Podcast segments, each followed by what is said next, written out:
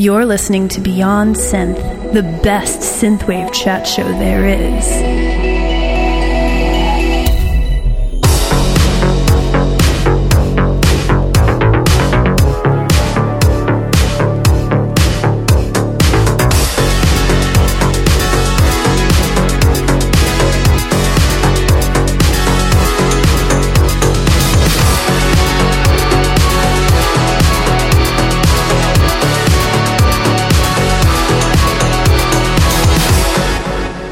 Hey there, welcome to the show. This is Beyond Synth. I am Andy Last, and I am joined right now with Marco Merrick. That's right, I'm back. I'm back again for more action. We're doing another playlist show. All right, you brought a whole bunch of awesome picks uh, last time, so we're going to do it again. Yeah, I'm very excited. It's a lot of good music, a lot of good movies have come out, um, and a lot of good video games, I guess. Did did all that happen in a week? Not really. I think we recorded like four or five days ago, so I just just kind of. Uh, as I was saying it, I was kind of thinking, no, actually, maybe I'm incorrect.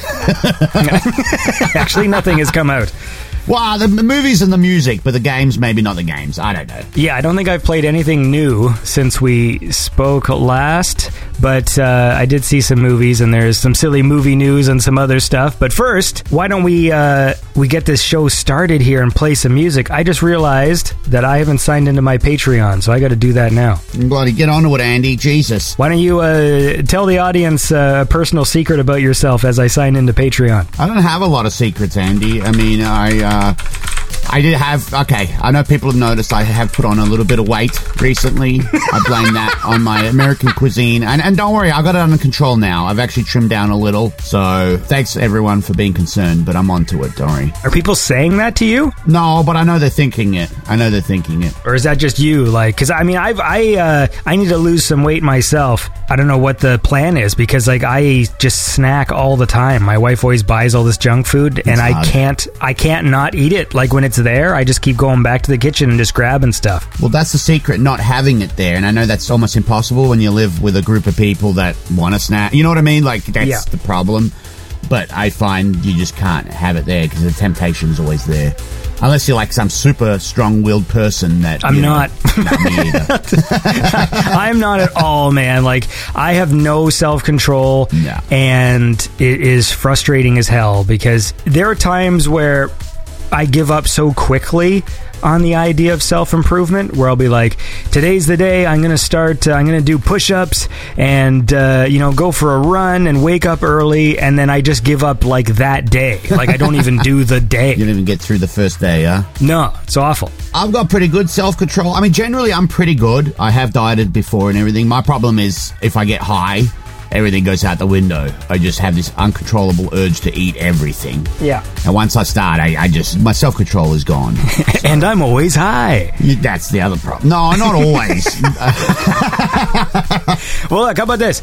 Before we uh, we get into this here, let's play some music. So I'm going to play the first track. I guess there wasn't really too much video game stuff going on this week, but I'm going to play a video game cover. I know I don't often play covers. This week, actually, I think I've I've got a few covers, but uh, this one's just really awesome. It's from Astral Tales, and uh, he put out uh, an album recently of video game covers. And what I like about it is he's not necessarily picking tracks you hear a lot covered. Mm-hmm. You know, there's sort of like these go-to video game songs that like yeah. everybody covers. Like once you you go, I'm going to do a video game cover. It's like, oh geez, is it going to be Flash Man from Mega Man? I know. Are you gonna, you know what I mean? Like there's always like a few that like everybody does. And so this is a this is a cover of the flashback theme from the game Flashback and I always loved the theme song of this game. It's one of my favorite themes that plays at like the start menu. I think back in the day I played the Super Nintendo version and I didn't understand how to play that game at all. So like I didn't get any further than like the second screen, but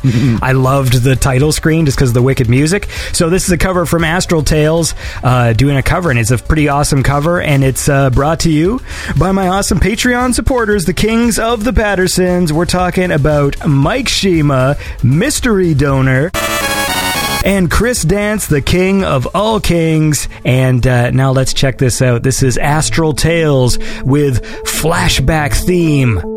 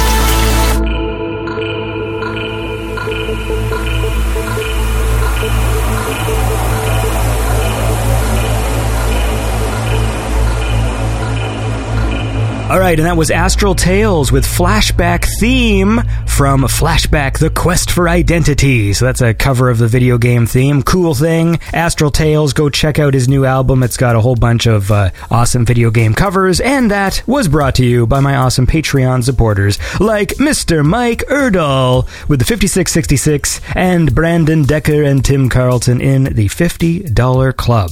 Now, what were we talking about? Uh, we're talking about weight and video games and. I was hoping you have forgotten. Okay. Sorry. That's the problem because I, I have all these plans. I got a belly, you know. I know doing crunches isn't the only solution, right? You have to actually change your diet in order to get rid of the belly fat, and I can't do it. Hmm. Like, I just every day I, I go, well, today's the day I'm going to go on a diet, and then someone will be like, oh, we're going to Wendy's. And I'm like, well, I mean, I don't get Wendy's too often or whatever. And then, like, I have to say yes to it. And if I get Wendy's and I have to order like 80 things, and then the whole thing's out the window again. Certain people with certain body types can wear a belly better. Yeah. But Yep. I'm not a thick guy. eh? Like I'm a skinny guy, and so having a belly is really frustrating because it just sucks. It's like you know, because sometimes when people are like thicker, they can get away with a belly, and it's like it's fine because they're just sort of like thicker people. but I'm not one of them, and so. I fucking hate having a belly. It pisses me off. And then the other day, a video came up on YouTube that I didn't even ask for about some guy that went on like a seven day fast. Seven And I'm like, ooh, maybe I'll do a seven day fast that I'll fucking quit on day one. I used to do that shit when I was younger. It was for charity. It was a. Oh man, I can't remember what it was, but all the kids were doing it, like in the late '80s, and it was like a seven-day fast or something. And they would they would fast for like seven days. I was like, how the fuck do you do that? What you can only drink water? It was like water and coffee, and like I'm like, man, fuck that shit. I don't know how you're supposed to do that. I mean, it's great, it's for charity and all, but Well, I saw on this video that the secret was they kept salting their water. What? Because that gives you like the electrolytes and the, you get your energy Yeah. back or whatever. I'm trying to figure out what the fuck that thing was called. But anyway, it doesn't matter. Oh, we did it at our school as well, but it wasn't seven days. It was like Well, a. what was it? It it- was I feel like it was just like an overnight fast or like a weekend, you know, where the kids would actually go to the maybe school. it was just the weekend. I, d- I don't know. It can't be seven days. That's ridiculous. No, I don't. I don't think you would ever ask of a student to not eat for seven days. I feel like that would be bad. But like a fast for a day is fine. Like I think, yeah, it was. It was to do with. um I feel like Africa was involved. There was something. You, I, I, I, what the fuck was it? It was something. That, yeah, whether you sponsor a kid or was. I feel bad for talking about this without being educated at all because I just don't remember. No, no, no, no, no. You open the fucking uh, the the rabbit hole of us not being able to talk about things without proper knowledge, and this whole show goes out the window. Yeah, well, that's pretty much the story of us. Yeah. then we can't talk about anything. We gotta have expertise. Uh oh. fucking hell. Anyway, look, how about this? I'll tell you what we do know, what we're good at, is playing cool music. So how about you uh, play me a track? All right, my first pick this week. Uh, it's a pretty good one. Emil Rottmayer, who's been creating some awesome music for many years now. Uh, he's got a new EP out, four track EP, and it is called Faint Light. And the track I want to play off it is actually the title track. All right, man, and uh, I'd like to say that it's brought to you by my awesome Patreon supporters in the Kroner Club. We're talking about Emil. Oh, we got another Emil here. We're playing Emil Rottmayer, and here we've got Emil, whose name I can't pronounce, so I only call him Emil. You know what his first name is? I'll tell you how it's spelt, and then you tell me how you would pronounce it. Ready? Yep. K N U T. Nut. It's got to be nut, right? Knut. Knut. Anyway, he's, he's my old buddy K Nut, uh, Emil, and then there's Hampus ML and Glenn Main. And uh, now let's listen to this. This is Emil Rottmayer with Faint Light.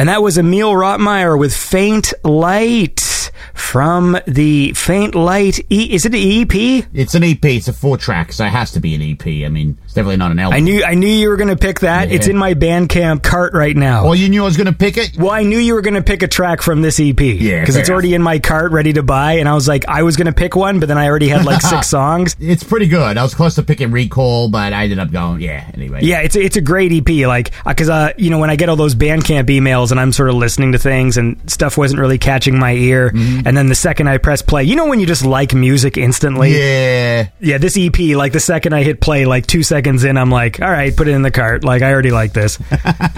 Yeah, it's good stuff. Anyway, and of course, uh, I should say that was brought to you by my awesome Patreon supporters. Uh, we're talking about my semisonic friend Jacob Wick, and uh, and then of course there's Retro Serenade with the 3333 and Hugh Hefner with the 2666. They are all cool people, and you're a cool person. So, oh, this is hilarious. So, have you been keeping track of the uh, Ezra Miller news? Oh, they, yeah, a little bit. Uh, not in the last few weeks, but yeah, he's kind of been uh, Dude. turned out to be a real douchebag. every day he's committing a new crime. There's just Oh, God. As we're recording this, two days ago, the story was like was Ezra Miller is charged with felony burglary. Oh, Jesus, I just looked it up. Yeah, I really want to know. Like we talked about this last week about the WB like sort of canceling projects and stuff. Hmm. And they've got this Flash movie and you know fucking Michael Keaton is Batman in it and there's all this stuff that you know I wanted to see and this whole time Ezra Miller's been committing crimes like and it's getting to this point where they they haven't shelved this movie but there's no way they can release it. Mm. Like there's no way they can release this movie now with him being the star of the film. And I'm super curious, you know, because they're trying to cut costs by shelving all these other movies. Are they going to be willing to put the money in to possibly like reshoot his parts with a different actor? Like, you know what I mean? yeah, I don't know what they're supposed to do. I. I'm a little weird with that shit. Like, I, I get it. It's not a good look, and, uh, you know, people aren't probably going to watch it because he's the lead. But if it's already filmed and it's done, I mean, it's not the same situation, but you know, the Batgirl movie or whatever, they're, Yeah, yeah, they're yeah, saying yeah, they're not yeah. going to release it now. I'm like, are you serious? So what if it's a shit movie? Just fucking release it. You know, okay, don't spend this money on advertising and, and, and you know, if you think it's going to fail, just release it. It's already done. I mean, how can you just cancel it? I don't get it, you know? Well, I don't think I don't think Batgirl was done. It, it's not. I thought it was finished already. I thought. No, it's like it's filming. Like I mean, it's not. Oh, it's still filming? Okay. Yeah, yeah. But I mean, it's a weird time to cancel a thing. Yeah. Meanwhile, with this Flash movie, it's I, I guess it's not even just a question of it being a bad look. It's like, what the fuck do you do? Yeah. because you know, oh fuck, are we literally about to spend all this money on advertising? We already spent money on this movie, and if we fucking put out an ad that shows this guy's face.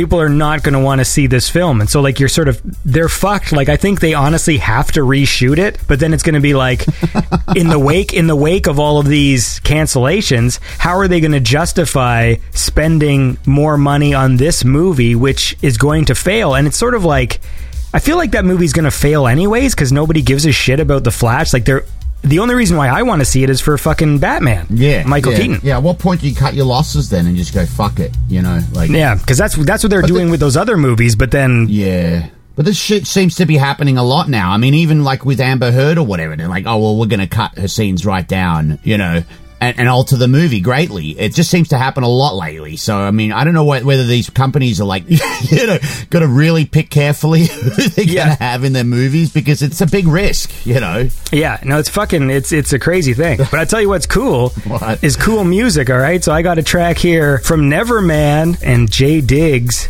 Which is a, a fun little uh, one of them back and forth songs, you know, when like the, the dudes are fighting over a lady. And uh, it's uh, brought to you by my awesome Patreon supporters in the $25 club, like uh, Clint Dowling, A Star Apart, Alex Seligson, Blake Peterson, and Cargo Cult Luo. And I hope you dig this. This is Neverman with No Matter featuring Jay Diggs.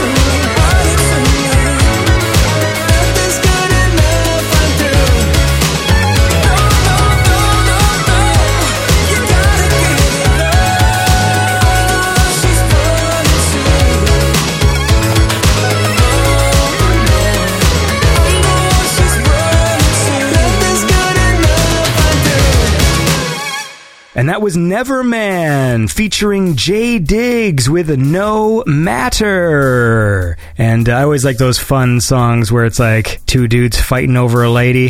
What's the classic one with fucking uh, Paul McCartney and Michael Jackson? The fucking. That's The Girl Is Mine, right? Yeah, that was a. I like that. Yeah, that's right. In the 90s, didn't Brandy do The Boy Is Mine, which was like the same song except they flipped the genders or whatever? Yeah, I think so. Yep, yep. That's obviously what it was based on or whatever. Anyway, the point is that was uh, brought to you by my awesome Patreon supporters in the $25 club like Honeybeard, Johnny Five, Joseph Richards, and Ken Giroux. And uh, we're back just playing cool songs and talking about movies and things. I don't know what the answer is for Warner Brothers because it almost feels like they need to shelve the Flash movie and then and then re-release this Batgirl movie. Except I think either of them won't make any money. Yeah, but I mean, if you've invested so much money in it already, isn't it just easier to just release the fucking thing and at least get something? I know they're saying, like, with Batgirl, they're saying, well, you know, the amount they're going to have to invest in advertising and all this shit, and they know that it's to, it's not to, it's not a good movie, so it ain't to do well, you know, we're just to cut our losses. But it's like, how much have you already invested in it? The other thing is, if, if the script was so bad and the movie, eh, I mean, wasn't there at some point that they could have worked that out and gone like, you know what, let's redo the script, let's, let's do something, you know, like, I, I, at this day and age, I don't know how that fucking happened. This is my problem with everything I'm watching now. All the fucking Marvel movies and the Star Wars, like all this shit that I'm complaining about, Right. and just sound like one of these fucking stupid nerds who's just fucking complaining all the time.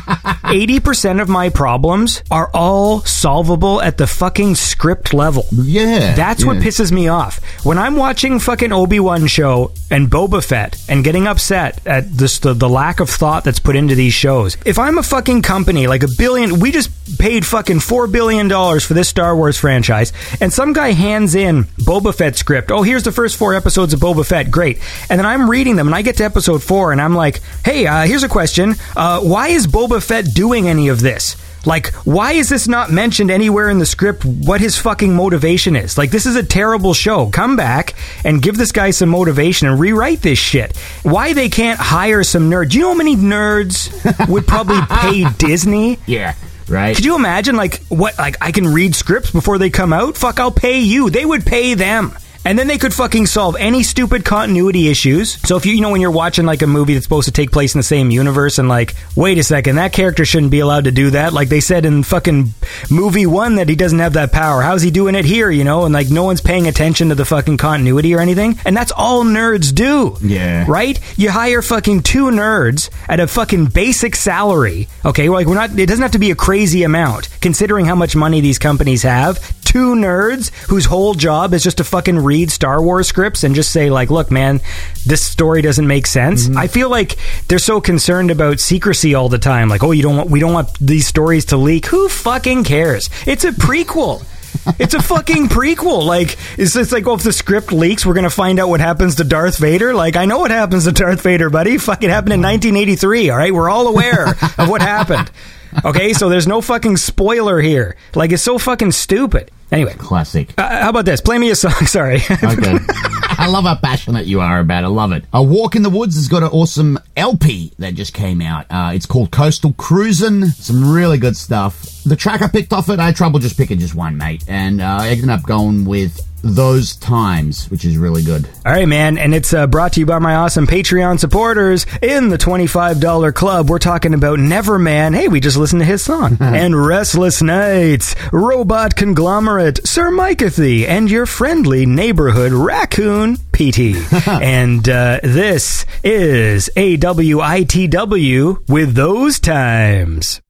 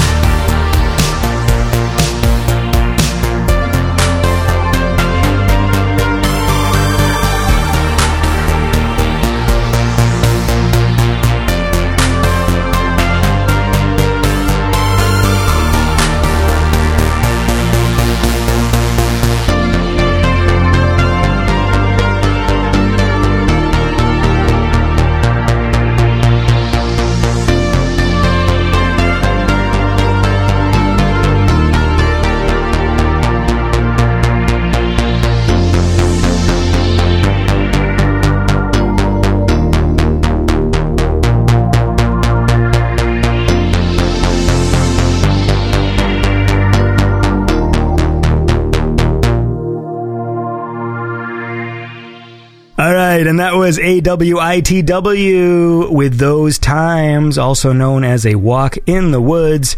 Marco's second pick this week, and uh, that was brought to you by my awesome Patreon supporters in the twenty-five dollar club. Um, you know, Dinner Dog upgraded his support last week, and I forgot to mention it because uh, Patreon was doing a weird thing, and it said he upgraded, but then it looked like it was a downgrade, and I'm like, do I read yeah. this? But I'm going to anyways. So, a dinner dog in the 2333 pound club.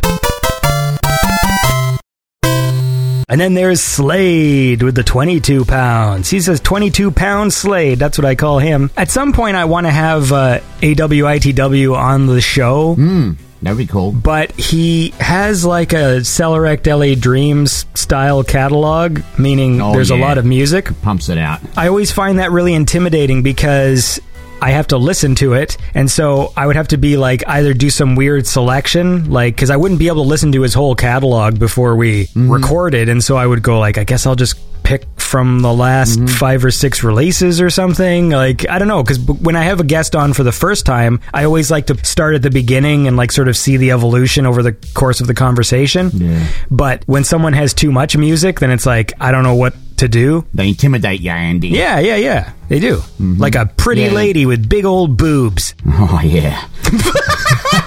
I mean, uh, no, I mean, no, I know what you're saying, Andy. I know what you're saying. I love just a, oh yeah. I'm gonna put a boing sound effect in there. Oh Jesus Christ! You had every. You don't cut shit out.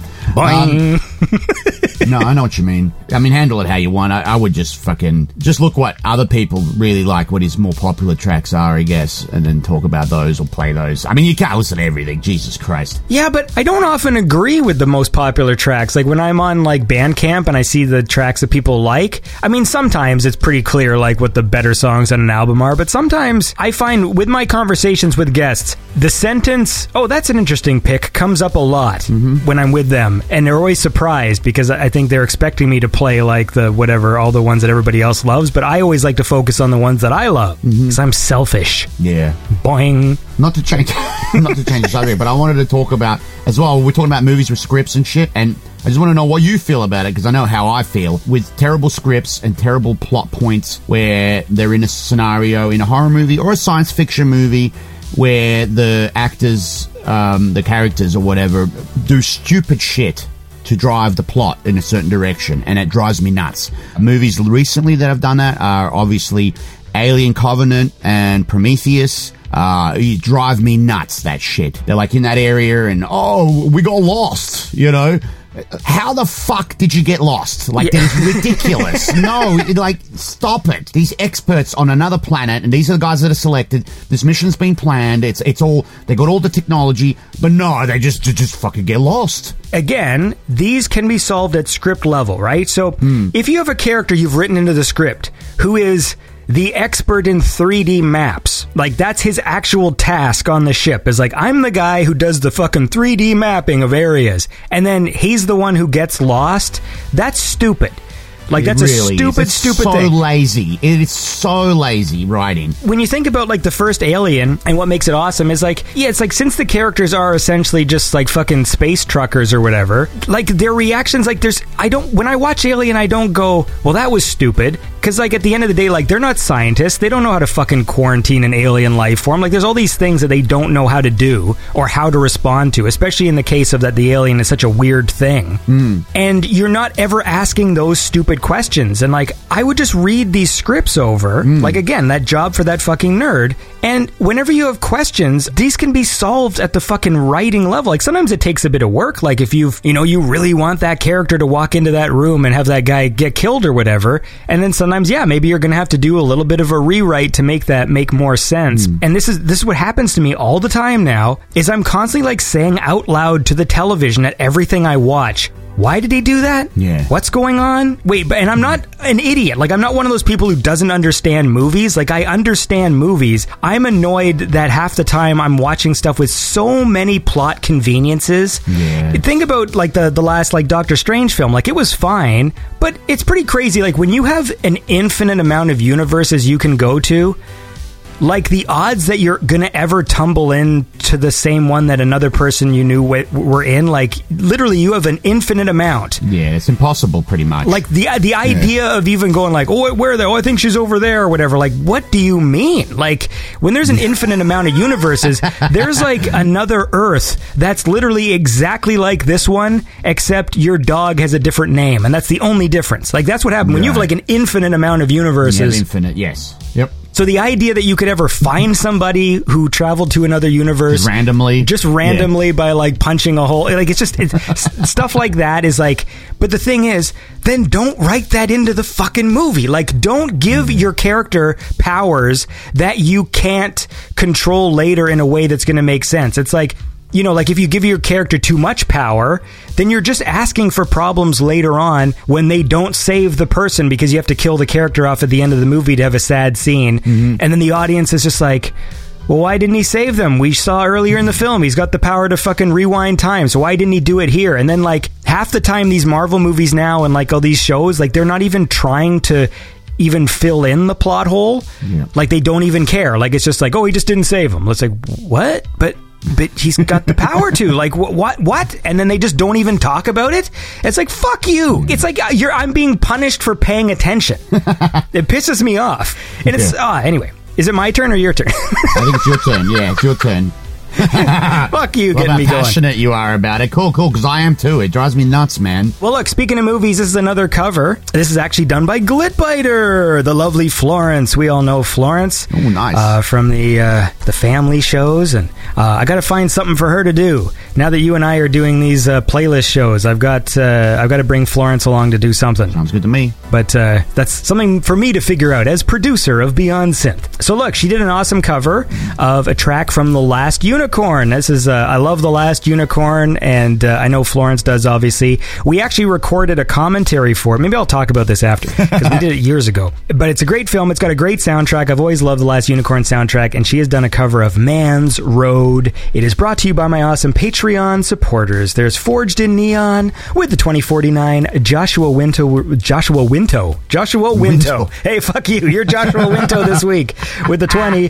And in the 1988 club, it's Wayland Geospatial. And this is Glitbiter with a cover of Man's Road.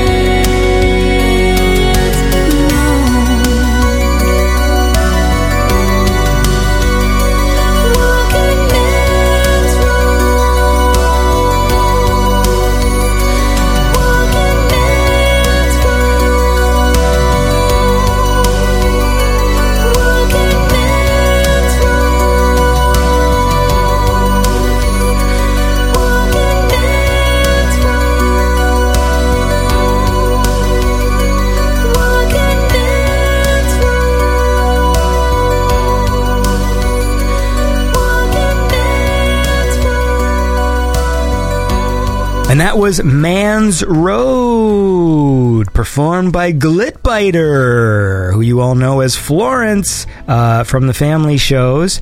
And uh, that's a cover from the Last Unicorn movie, the soundtrack by America. And uh, it's a great cover she did. It's always, I say this all the time. I don't know why Florence always inspires me to say this, but I keep forgetting how good her voice is. It's incredible. Yeah. Yeah, it really is. She's got a great voice, and like I don't know what it is. It's like once you become friends with people, sometimes you've. It's like I forget. Like I, I appreciate their talent, but then I sort of forget about it because I just like think of them as like a you know pal on the internet or whatever. Dude, I get the same thing all the time. Like, uh, I'm just, uh, there's quite a few examples. I want to name names. All right, maybe one of them might be Michael Oakley. I talk to him all the time. And I just sometimes, it's not that I forget, it's just, he's so talented. I mean, everything he does that we don't really talk about it much. And then sometimes I feel like it's weird that we don't, but then, you know what I mean? But maybe that's, I don't fucking know. It's weird. Like I like engaging with people as people. So like, you know, if you listen to the interviews on the show or even the way that we talk, oftentimes I don't focus too much on the music because I like getting to know people and and and really engaging with people on that level. However, I like to do it with people whose art I respect. So that's the weird thing. So it's like I once I respect somebody as an artist and I go, "Oh, I want to have them on the show," and then talk about everything other than their art. and when I love their music, it's it's important. I play it all the time. It'll inspire me to work and do cool things. That's one of the things that I, I think. I, I mean, I don't want to speak on behalf of anybody, but I think uh, myself and a lot of people like about your interviews is that it's not really scripted and it's really natural, and you kind of get a different take on who these people are. It's not necessarily, it's not all like just fanboy shit. Well, tell me about this album. Tell me about, you know, what you were thinking when you wrote this song, or how do you make, you know, it's it's more about who the person is, and it's just different to what other people are doing. And I think, and it's very genuine, and I think that's what a lot of people really do like about a lot of your interviews. To be honest, I mean, that's where all the work goes in because mm. because I like I'll participate in other people's podcasts and then see oh before we hit record, you know, there's like a, you know a document to look at like Heartbeat Heroes like that. Mm. His show, there's like a Google Doc you can click on that has the schedule of what's going to happen, you know, when you're on. And I'm like, okay, so he's probably done like you know like four or five hours prep before recording in the build up to the show, and I'm the opposite. I do no prep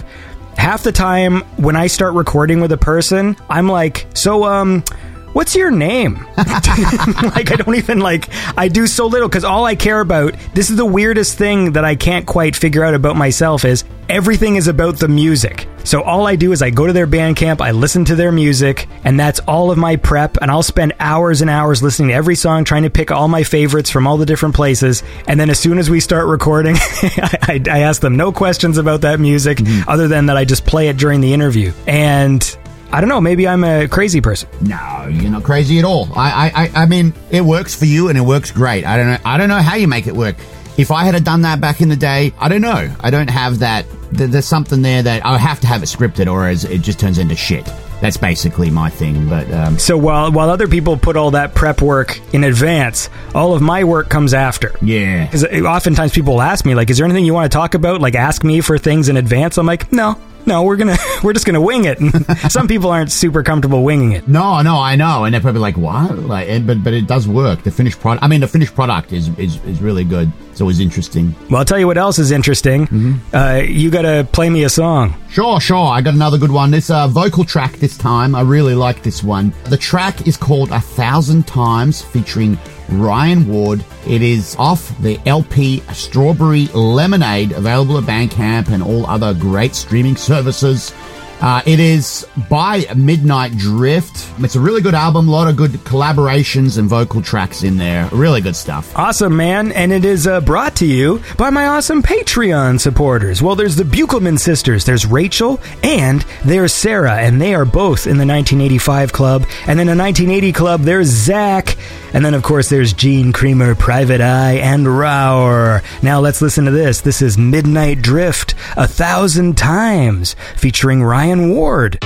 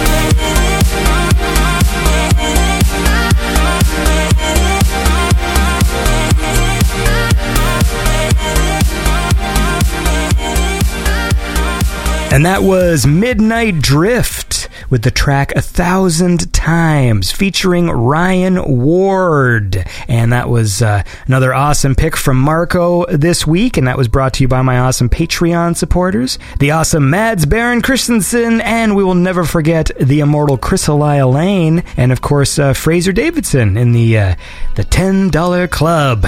And I'm back here with Marco. Oh, speaking of movies, I did watch something. I watched fucking uh, Prey. Oh, nice, nice. A lot of people talking about it online. I hear a lot of good things. Yeah, so I don't want to sound like a fucking edge lord. It pisses me off when this happens. like I didn't love it as much as everybody else seemed to, but I appreciate it. So I'll I'll say the positives first. Is like this will be spoiler free. Okay. I'll try this best I can. okay, what I liked is that this one definitely like felt different and the predator itself was different. Uh, even like you know like the mask looks different the face looks different but it still had lots of predator gadgets and things which were cool. I like that it was short and that it was simple plot wise they didn't overcomplicate it. It's literally just Predator comes to Earth in 1715 or whatever and faces off against this tribe and some French trappers and stuff. So that was cool. So that aspect of it was really good. However, where the movie let me down was the effects. The visual effects were good, but not like top tier. Okay. So that was the issue. So there was a lot of digital animals. There was digital blood, which is a fucking no no. I hate digital blood. Oh That's a no no for me, man. Like digital blood literally detracts from everything. If you have a sequence with like violence or whatever, digital hmm. blood makes it a zero. Like it just takes away all the work. If there even was practical effects going on at the time, digital blood just detracts from it. And also, even when the predator did his cloaking, there was something almost like video gamey about it. Like the effects were good. I mean, look, in Predator and Predator 2, the cloaking effect is a weird looking effect. It's a it's a definite like special effect in those movies. But it's used sparingly. If you notice like when you watch the old movies, when the predator is invisible, oftentimes like he's literally invisible except for like the 2 second shot where you actually where they do the the weird sort of mirroring light bending effect. Mm-hmm. And in this movie he's invisible a lot of the time and it's like it's always a special effect whenever it's happening. So that was the stuff that kind of let me down because conceptually I like the idea of the movie, but I don't know. When there's digital animals involved, I just can't get into it. No matter how cool the scene is, and I've talked to some other people, there there are some scenes that were really cool. There was a scene with a bear that, like on paper, is a cool scene, and it was a cool scene. But I could just never shake that it was a cartoon bear, even though the bear looked good. It still wasn't real. Yeah, I wonder if, that, if that's a, a limit on how much money they spent or the people involved or the way it was shot. Because, I mean, there is a lot of movies that have had animals, digital animals and bears that look really good. You know, like you wouldn't even know. Like, uh, Revenants, that scene in Revenant is crazy, man. Like, I mean, I'd probably have to watch it again, but like it's just so real. I was like, how the fuck did they shoot that? Like it really looks real. I mean, another movie that comes to mind is Ghost in the Darkness with the lion. I mean, that's filmed in the '90s for Christ's sakes. And again, I'd have to see that again. I haven't seen it in a while, but at, at the time, I thought that looked really fucking good, really authentic. I think that new movie Beast. I've only seen the fucking trailer, so I can't really talk. That looks real. I mean, that looks real to me. I would like you to see it Yeah, it's hard to comment without. because I have I've, uh, look I've talked to lots of people who who really like that sequence mm-hmm. and for me I like the idea of what this movie does with the predator because it's like you're seeing a predator hunt on earth for like the first time and so that stuff was all really clever because you actually see it sort of working up the food chain. Mm-hmm. So like when he first lands, he's like literally you see him like hunt a snake, you know, like like you see these sorts of things and work its way up the animals, you know, till he gets to people. And so that was cool. Like there's lots of things about this movie that were cool. And I mean, we could have a whole discussion about digital bears. Well, how about this? Sure. Let's we'll keep talking about this, but how about you play me or is it my turn or is it your turn? It's your it's your turn. Okay, Yep. so then I'm going to play a cool track from Relica. This is a cool song. I don't know if this artist is still active under this name Relica. That's not like a new track or anything, but I've always liked this song. It's a fucking cool ass song. And uh, it's brought to you by my awesome Patreon supporters in the $10 club. Club, like did I say Fraser Davidson already? I did. You did, Oh, yes. and in the ten pound club, there's Albion Algorithm. In the ten dollar club, there's Andrew Bennon, Barry 007, Energon Cubes, Jacob Pringle, John Massari, and Knight of Ducks. And speaking of Andrew Bennon, we're going to hear a track from him later in the show. But first, hmm. we've got a track here from Relica. This is Soul Chip.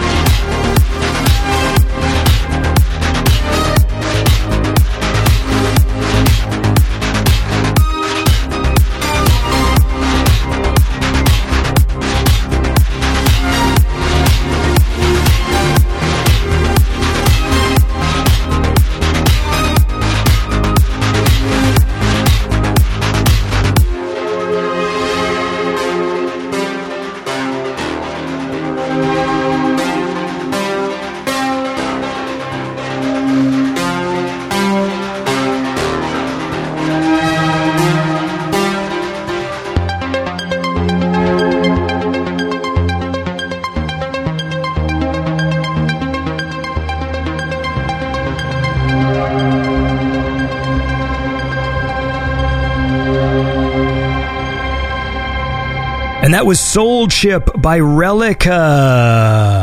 That is a cool song brought to you by my awesome Patreon supporters. In the 10 pound club, we got Kudzost. And in the $10 club, we got Matthew Lister. And Monkey Magics and Polydigital and Pudnuts. And I'm back here with Marco talking about animals in movies, I guess. You watched the English dub version, I'm guessing. I did, yes. Look, the, the biggest thing I heard that people complaining about was that the uh, English dub version, the dub's really bad. But then if you watch it in the Comanche version or whatever it is, the original, that there is no subtitles at all. So Well, I would be I would be curious to see. So first of all, it's not a dub. Like they are speaking English. They are. Yeah, yeah, yeah, yeah. Okay. It's not. It's not dubbed. It's not like their mouths aren't doing the thing. Like they are acting in English. Mm-hmm. Although I didn't have too much of a problem with the script. Like it wasn't. Again, these are an, other things I appreciated about Prey. It wasn't full of characters making stupid jokes and like quips and stuff. Mm-hmm. There was still some cheesy, you know, Hollywoody type dialogue in it. And, you know, there was one very, very specific callback to Predator dialogue. But ultimately, it didn't annoy me. Like, you know, when you watch some of the newer Predator films and they're trying to do that sort of Marvel jokey type shit where, like, the characters are just joking the whole time and it just gets rid of all the threat. And so this movie, what I liked was it was lean, like I said, because it was, it's, it's short, it's straight to the point. So it's a nice, lean movie. Good. If this movie was made in the 90s and they and they took it seriously. Like it was it like it was like this is going to be a big budget movie and they gave it to like a good director in the 90s this would have been a fucking amazing film. Yeah. if it was done mostly practically um, even with the exact same script and all that stuff it would have been great. I just feel like the special effects was the thing that was the biggest detractor for me. And also if i can say this as spoiler free as possible i was kind of expecting the end of the movie to have less action in it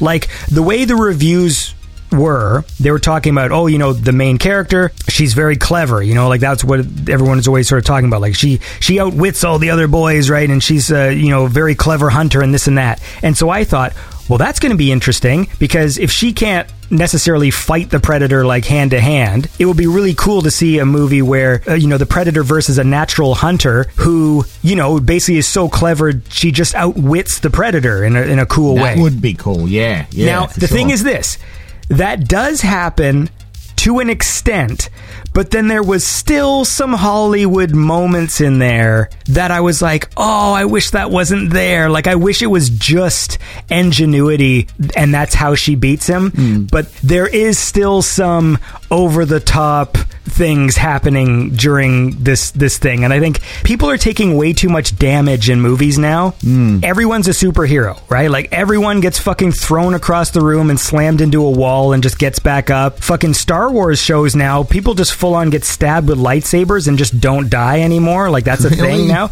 Dude Oh in the God. fucking obi-wan show there's at least two major characters who get full on lightsabered to the stomach the same way that fucking qui-gon died in the prequels and they don't die. Oh. And it's like not even explained. It's just like oh no sorry you didn't kill me. And it's like what? And i think in this particular case some of the characters did take too much of a beating in prey where i was like no, like he threw them into the tree. Like they're done. Like, you know, and at the same time, I will say this. I think the Predator took too much damage in this movie as well. Mm-hmm. Because there's there's some scenes where like he was full on taking a lot of damage and was still like fighting at one point. I'm like, what the fuck?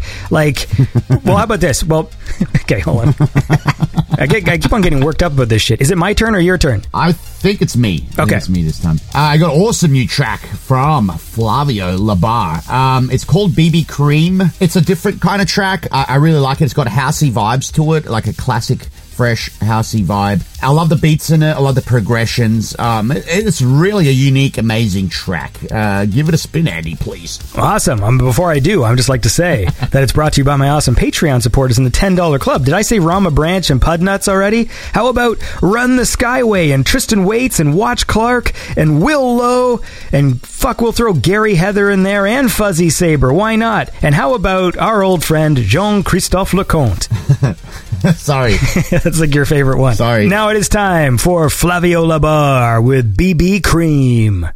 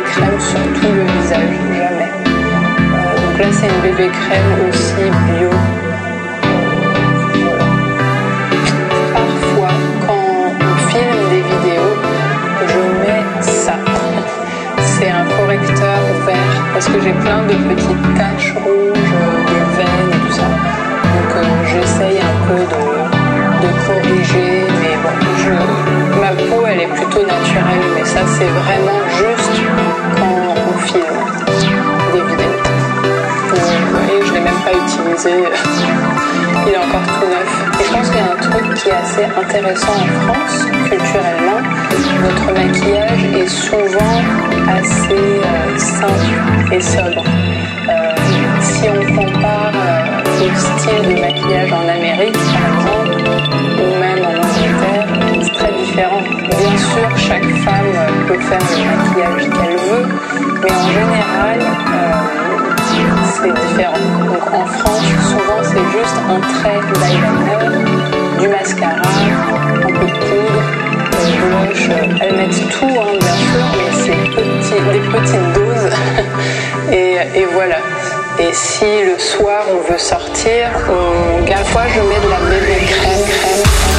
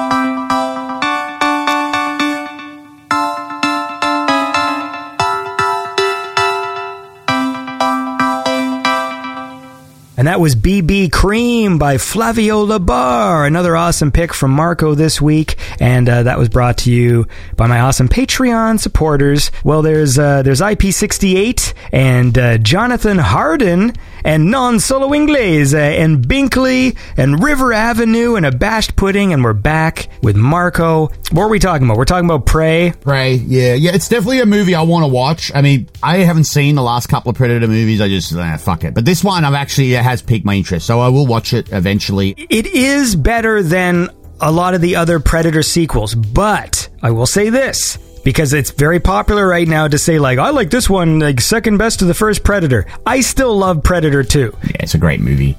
At the time, in the 90s, when there was only Predator and Predator 2, it was easy to just be like, okay, look, Predator is obviously awesome and Predator 2 is like you know, a sequel like Robocop 2 or whatever, where it's just, it doesn't touch the original, it's fine.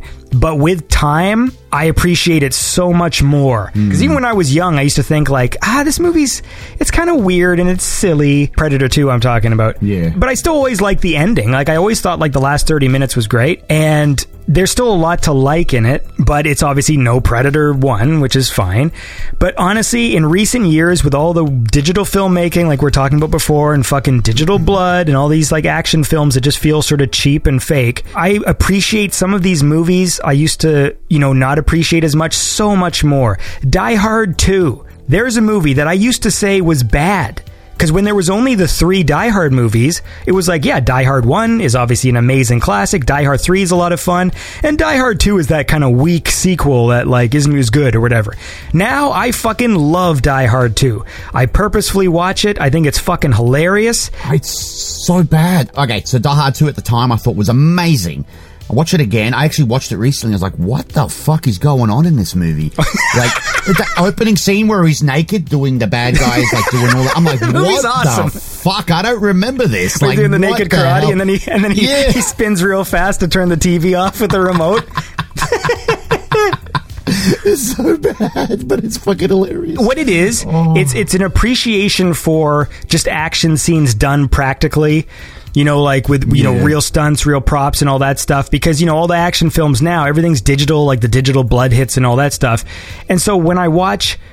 Like Die Hard 2 is a silly film, but it's got some really f- over the top and funny performances. Like Dennis Franz when he's like at the uh, you know working in the as airport security, like he's hilarious in that movie. Like just says a whole bunch of funny lines.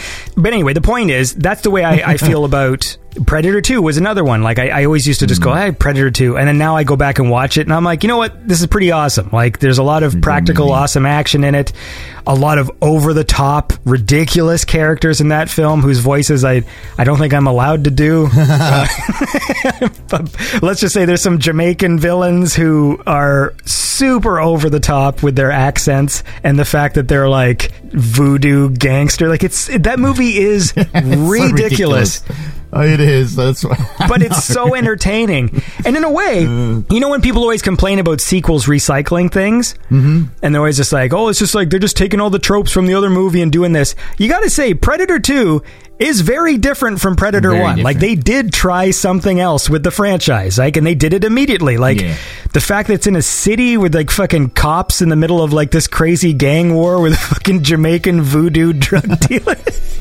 You know, you know what I want to know though as well, and, and I'm curious, uh, uh, the listeners who are listening to this, what your opinion on this is. Do you think sometimes we are less forgiving uh, with newer movies because I guess our standards are really high now? I mean, if that shit got released now, would we say like this is fucking ridiculous?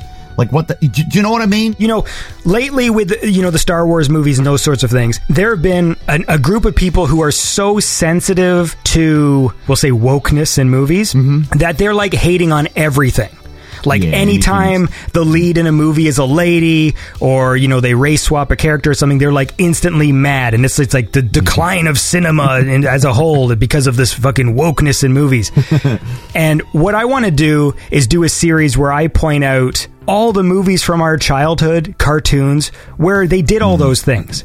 Like this, Already, this is yeah, nobody nothing said, new. Batted an eye. Yeah, nobody batted an eye back then. Yeah, it's like now they're so sensitive. And like I will agree that a lot of these movies aren't good, but I don't necessarily think the problems are the problems that these sort of angry fans are pointing out. Do you know what I mean? Mm-hmm. Like my problem with Star Wars, like the new Star Wars movies, none of it has to do with feminism or, you know, like the race of characters. I just think they're poorly written, poorly thought out, stupid movies with characters that are not likable and they treated the classic characters like shit. Mm-hmm. That's where I stand and that's why I don't like the the Disney movies. It's got nothing to do. I couldn't give a fuck about Kathleen Kennedy or like any of these things. I don't give a shit. So you could point to so many examples of movies, you know, in the night where like, you know, they swapped the lead out or like you watched a sequel and they focused more on like the new sidekick character or they brought in some other stupid character. Like it's it's a thing that they've been doing for decades and mm-hmm. decades in movies.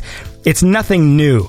So when I look at movies now and think like, am I like judging these things harshly? Like, I don't think I am. Like the problem is these movies are not well written hmm. and they're just churning shit out, just like fucking Netflix and all these other places. They're just they're putting out so much content. The fact that we call it content now, Yeah. that's the problem. content. It's not even movies and TV. It's content. It's stuff. Pretty it's like they don't even give a fuck. Yeah. And that's the issue. So I don't think we're being harsh. Well, one thing that comes to mind for me, because I'm very harsh with the new Alien movies about the characters making stupid mistakes, right? they were dumb being- movies. They were dumb movies. All right, but then you look at Aliens, the second Alien movie, right? And I love this movie to death. It's one of my favorite movies ever.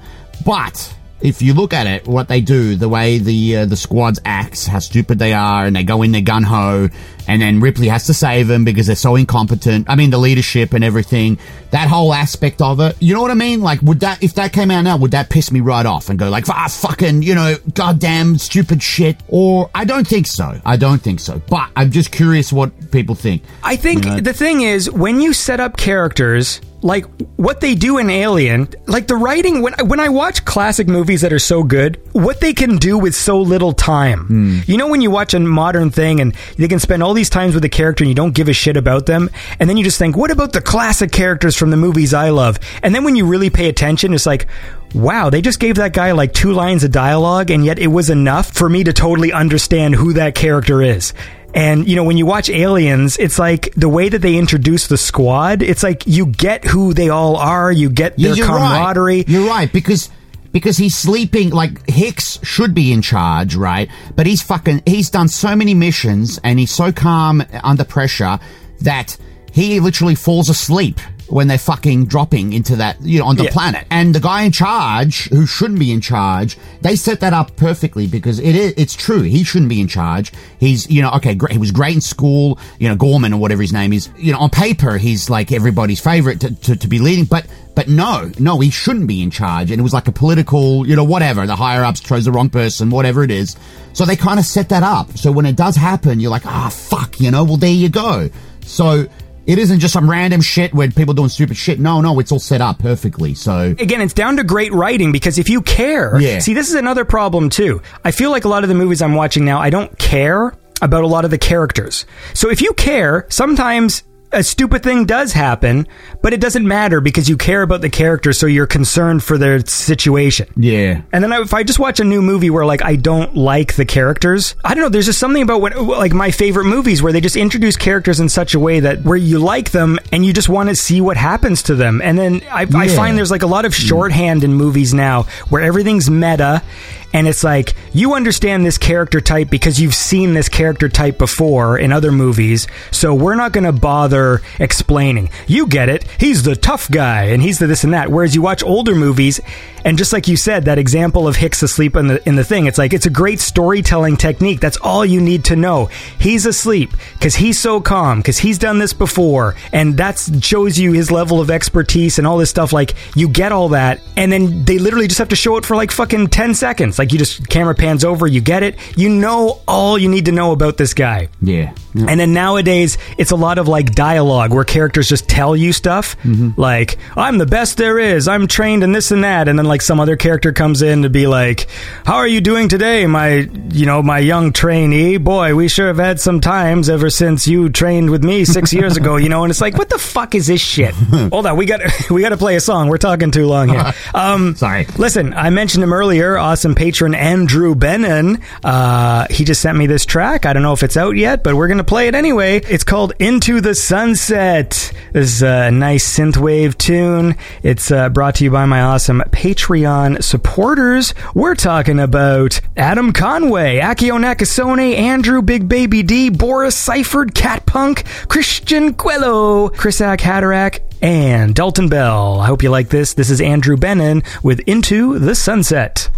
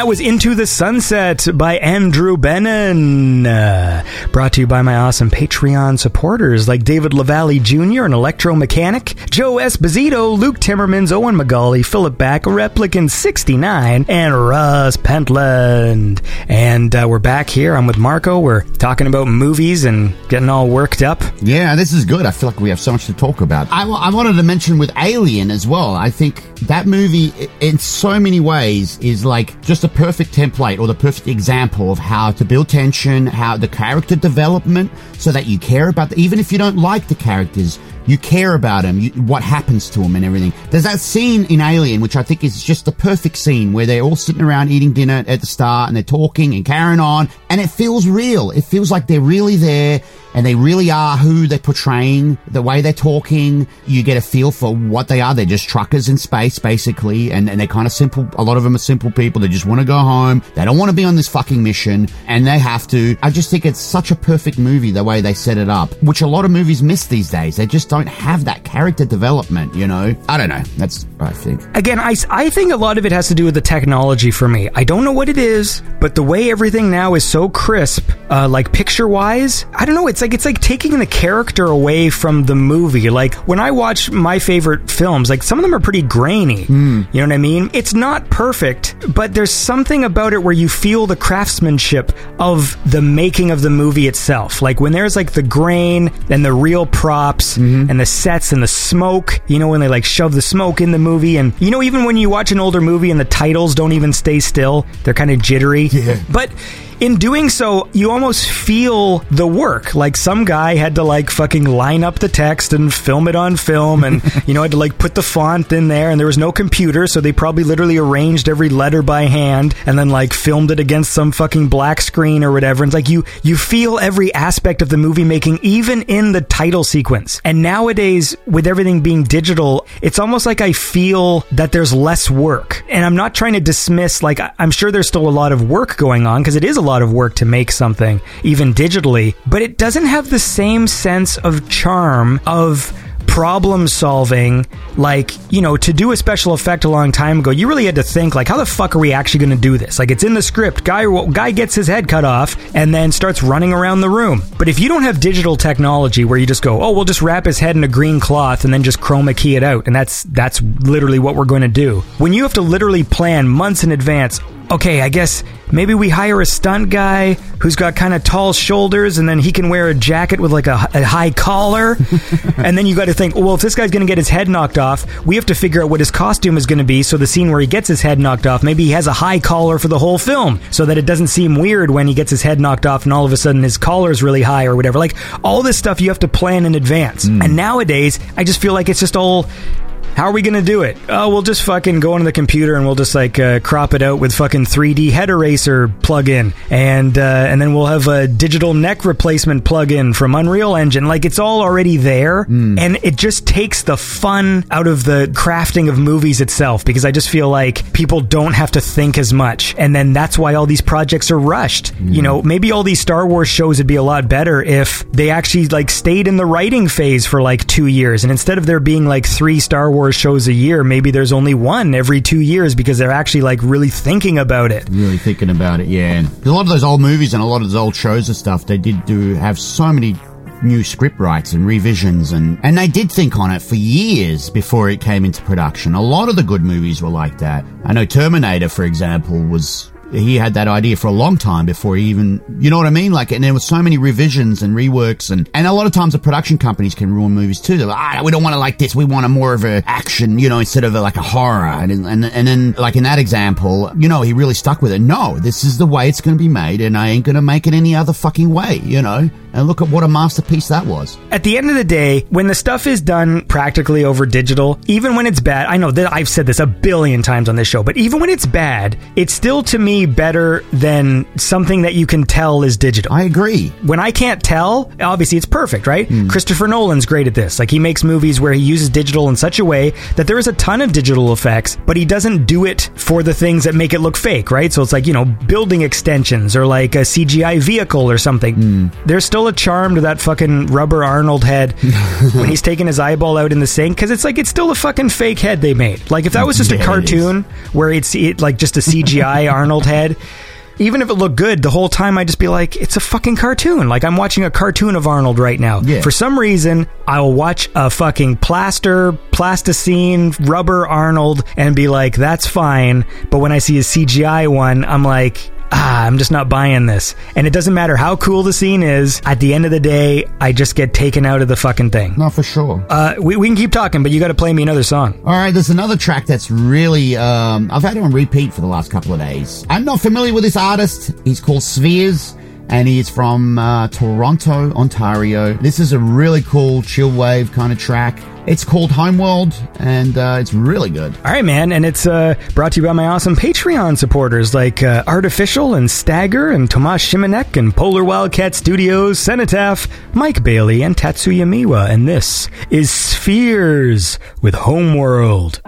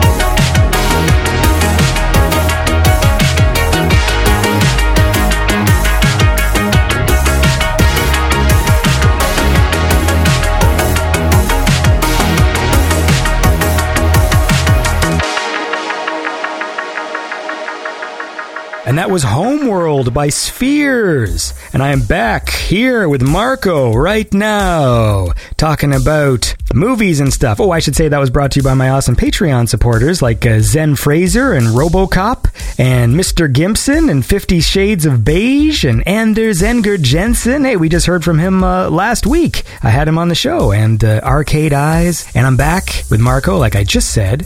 What were we talking about? We're talking about practical and digital effects. Jesus Christ, this topic comes up so often on this show. I know. yeah, but have you ever seen? Have you ever seen uh, the Thing prequel that came out? I've sort of flipped through it. Okay, now for me that was a good movie, but I think they spoiled it. And this is what's crazy because what happened was they filmed that movie with all practical effects. It was a prequel, and I wanted to stay true to the original, and it was script wise and everything. It tied in perfectly. You know, thought the acting was pretty good. I, I really liked it. But they originally filmed it with practical effects, and it was supposed to be really good. But then at the last minute, the production company, the head honchos, you know, oh no, we don't want the practical, we want digital. So they actually put digital effects over the top of the original practical effects, and it looks digital. It looks fake. They hmm. they ruined it. And I don't know, this decision to do that is fucking awful. And I wish they would bring out the original director's cut or some fucking shit like that, where it would have all the practical, original practical effects and, and leave it as that. I would love to see it, you know. I feel like sometimes maybe people get the wrong idea. Like when we're bitching about new movies, that we're somehow implying that old movies are perfect or something, or like the way they used to do Yeah. things, just like perfect. And I'm not. There are a ton of shitty movies made all through my childhood. If I sit there and always go like, I love the '80s, like, dude, there's a ton of '80s movies that are fucking garbage. And TV shows and music. Like as much as I complain about how much I don't like the '90s like hits, like believe me, there are some songs in the '80s that drive me fucking nuts. Like I don't love everything. It's just when it comes to the art of making movies, I just feel like part of it is really the economy of telling a story and what needs to be there and what doesn't need to be there and the thought and the preparation that goes into the greatest movies and it just feels like yeah like there's a lot of luck there's a lot of things just sort of falling into place i mean i know for myself that there have been lots of projects that i've made and worked on. I bet there's a lot of musicians in the scene for example the same way where sometimes something cool just happens and you just happen to be there to capture it Yeah. right? So you, you can do all the planning in the world. Sometimes some stuff is just magic. Like I, I believe not in literal movie magic as in like magical wizard shit but i do believe that there are some movies where it was made the right year the right cast the right director the right you know writer it was the right fucking movie studio who gave it a chance and all this stuff. And you can see that you can literally bring back the same team Ghostbusters 2 is a great fucking example of this. Hmm. You can't say, like, you know, when they make a sequel and it's a different director and different actors, and you go, oh, fuck this, man. They should have brought the original director back, or they should have brought the original actors back, right? That's why it sucked. Ghostbusters 2 is the exact same team. Same director, same actors, everything. And it's just not Nah. as good as Ghostbusters 1. In fact, it's kind of a silly movie. I don't I don't love Ghostbusters 2. Like I tolerate it now, but like, you know, hmm. it's nothing near what Ghostbusters 1 is. Really, nah, nowhere near it. You're right.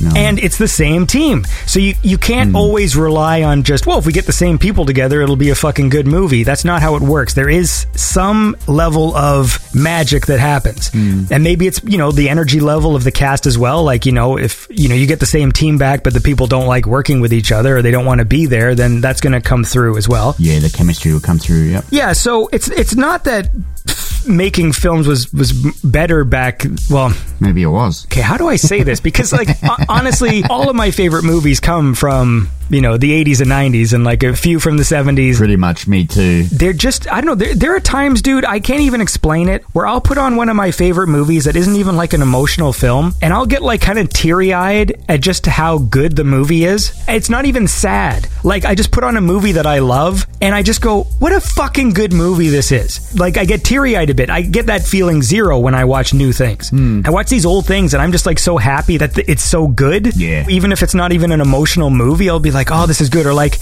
when a story beat in a movie or a character does something or says a certain line of dialogue, then I'm just like, "What a fucking great moment this is!" And then I'll get teary eyed because of how good it is, hmm. and I don't even know how to fucking explain it. Yeah, I know. I agree. I mean, I, I honestly watch a lot of old movies now. That's most of what I watch. I watch a lot of shit on Tubi TV. I don't know if anyone's familiar with that site. They have a lot of old movies. I watched one. Look, I will bitch about these new movies and stuff, but I literally watched an old movie called Blades, which I'd never seen before. It's I think it's 1990 or 1989, something like that horror movie. It's literally about a lawnmower that becomes possessed and starts killing people. And I enjoyed it so fucking much. I thought it was it was amazing. Okay, it was silly and funny, but it was just so entertaining, and the way it was shot was great. Like you're saying, like the, the shots, just something about it, the look of it. I don't know what it was. It's really a movie. It's really good. Uh, it's, like, it's really a movie. I like that.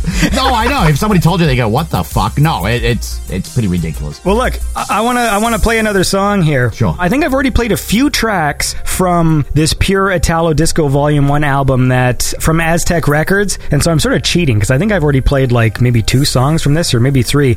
But honestly, uh, this song's great. It's uh, from an artist called I Am Bolin, and uh, I really like this one. And came on, and I was like, you know what, this is a nice song. I like the vocals and all that stuff. It's uh, brought to you by my awesome Patreon supporters. There's Bogdan Krivoy, Captain Big Bucks. Captain Big Bucks, Cat big bucks. big bucks. All right. Big butt. I'm gonna have to change the sound effect now. I always play like a cash register sound for him. Uh, then there's Kevin Taylor, Kem Pop, Chest Press Magoo, Christopher Albert, Christopher Hudson, Dana Jean Phoenix, Dave Woolston, Dex, Harkaden, Kai, and King Koopazilla. This is I Am Bolin with Another Me. Maybe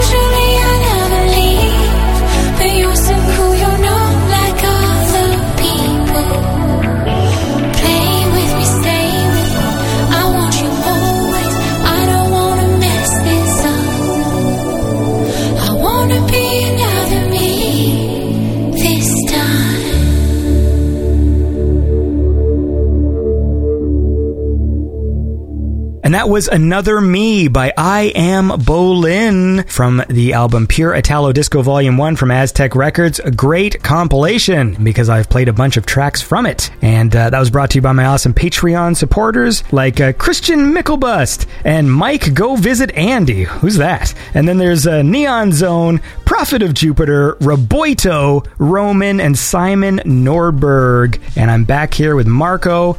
We're uh, we're going kind of over time today. We are. I honestly have probably one more thing to say about this, and I'm sorry. I know I had a really strong coffee today, but that's good. I got a lot to talk about. Like the movie Interstellar. Have you seen that before? Yes. Okay, so I like the movie a lot. I think it's a great movie. I, I love it. Looks great. It's a well done movie. There is one scene in it that bugs the shit out of me, and that is the scene when they're on the water planet. Now, it is a great scene. I love the way it builds attention when that wave, they realize it's a fucking wave. Mm-hmm. And, and it is. And, and also the added part where you know that the time is going so fast compared to Earth years. It is really well done, the tension, you know, and they're trying to be really fast because it's fucking time's flying, you know. And what bugs me, right? And it's not just me. I keep going back to this clip on YouTube of the scene with people arguing about it. Hmm. Is the part where fucking Doyle, who's played by Wes Bentley, he takes forever to get back into the craft, and I think a lot of it comes down to the editing and the way it's shot.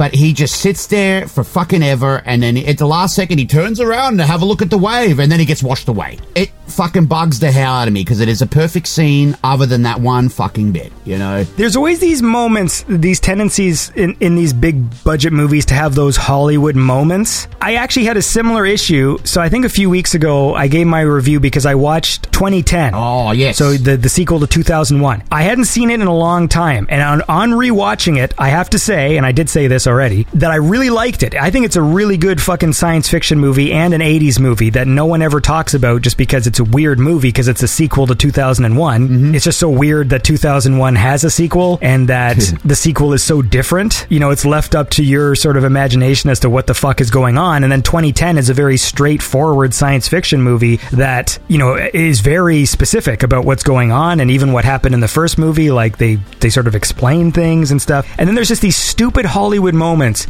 And one of them, spoiler, uh, if you've never seen 2010, is the cool thing is at the end of the movie, like the guy who made Hal has to convince Hal to sacrifice the ship. And you mm. think, oh, is Hal going to do it because Hal went bad? But then Hal realizes his mistake and actually like agrees to do it. And so it's like a nice kind of sad moment where like Hal essentially sacrifices himself. And the guy who made him is leaving the ship and Hal is about to do this boost. Mm-hmm. Like he's basically going to turn the booster on so they can be like slingshot around this fucking thing. And the guy is literally like the the scientist astronaut guy is walking out of the ship really slowly as Hal is counting down that he's about to instigate this boost. And it's like, dude, you should have been out of this ship like fucking two hours before Hal did this. Yeah, like you should so be, annoying. you should be buckled into the other spaceship, but hmm. just for dramatic Hollywood purposes, he's saying goodbye to Hal 10 seconds before Hal is about to fucking turn the boosters on. And so the guy ends up like flying outside of the spaceship, like tethered by the fucking belt. And it's like, well, of course, you fucking idiot. Like, you shouldn't be outside of the spaceship while the booster's going. Like, so I understand from a filmmaking point of view,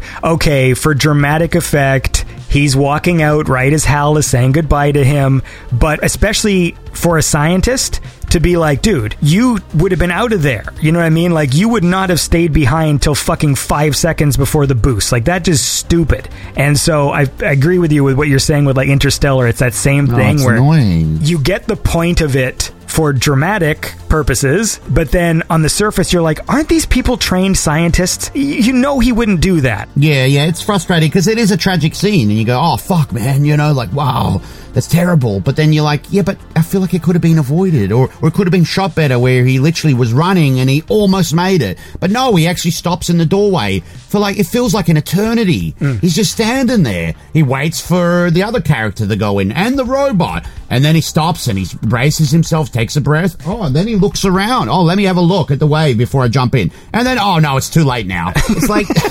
what the fuck? Because it is such a good scene otherwise. It really is. It's terrifying. It, re- it really is a terrifying scene, but it's anyway. Yeah.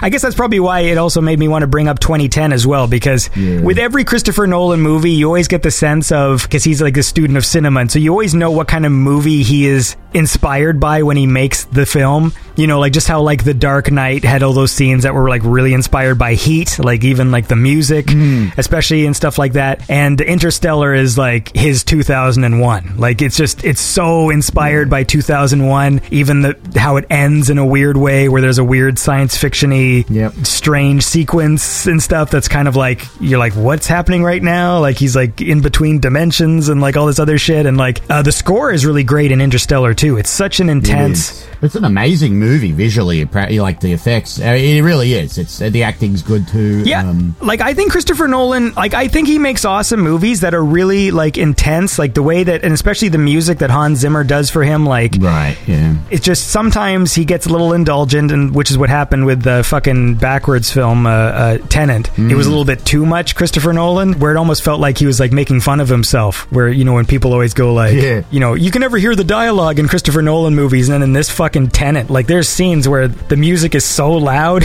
you're like, is this a joke? like I think he's fucking with the audience at this point. yeah, his movies do drag on a little too. Interstellar probably could have been. They could have shaved off probably 20, 30 minutes.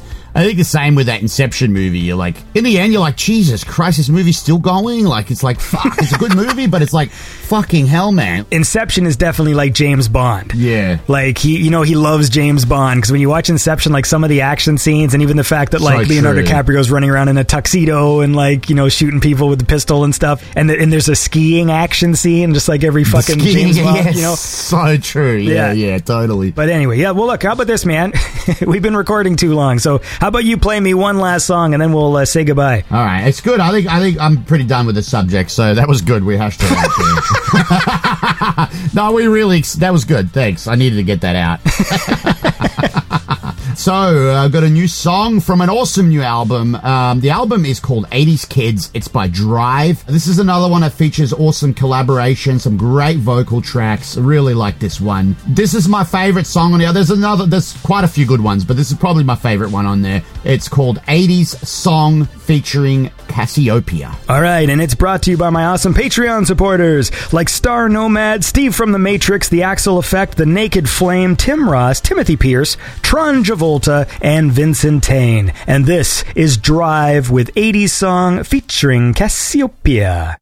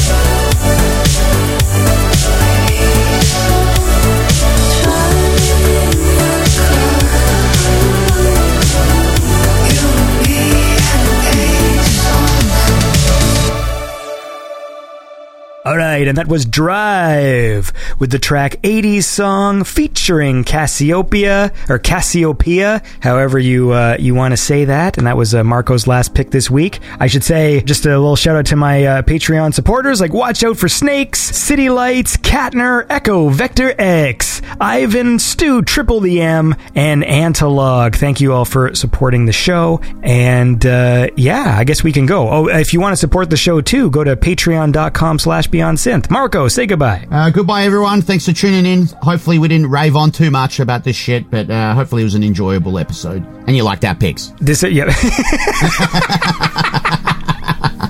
Yeah, whenever we get talking about stupid movies, man, it fucking gets me worked up. We're supposed to be like the talking between songs is supposed to be like four minutes or less, and I think like this episode we end up like we're like talking for like fifteen minutes before I remember like fuck, we got to play a song. Hopefully, it'll be edited down so the audience doesn't have to listen to so much of it. But Yeah, hey, man, be look, that's the way it is on Beyond Synth. You know, it's like a box of chocolates. You never know. What you are? I don't even want to finish this. Um, Oh my god. Look, uh, it's always nice to chat with you. You too. And uh, for all of you out there in uh, listener land, tune in uh, next time to Beyond Synth, the best synthwave chat show there is. Dum, dum, dum, dum. I love that. It was a really good fucking theme song. now we're just going to use your version instead of the original. Oh god. All right, see you later, dude. All right, see you, man.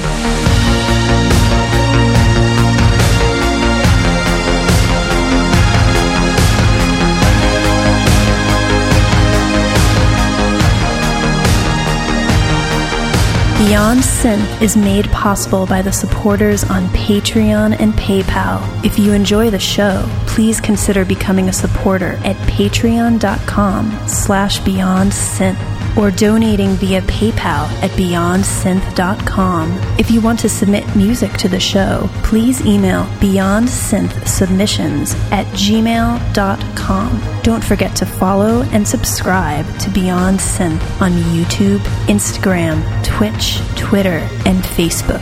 May the Force be with you.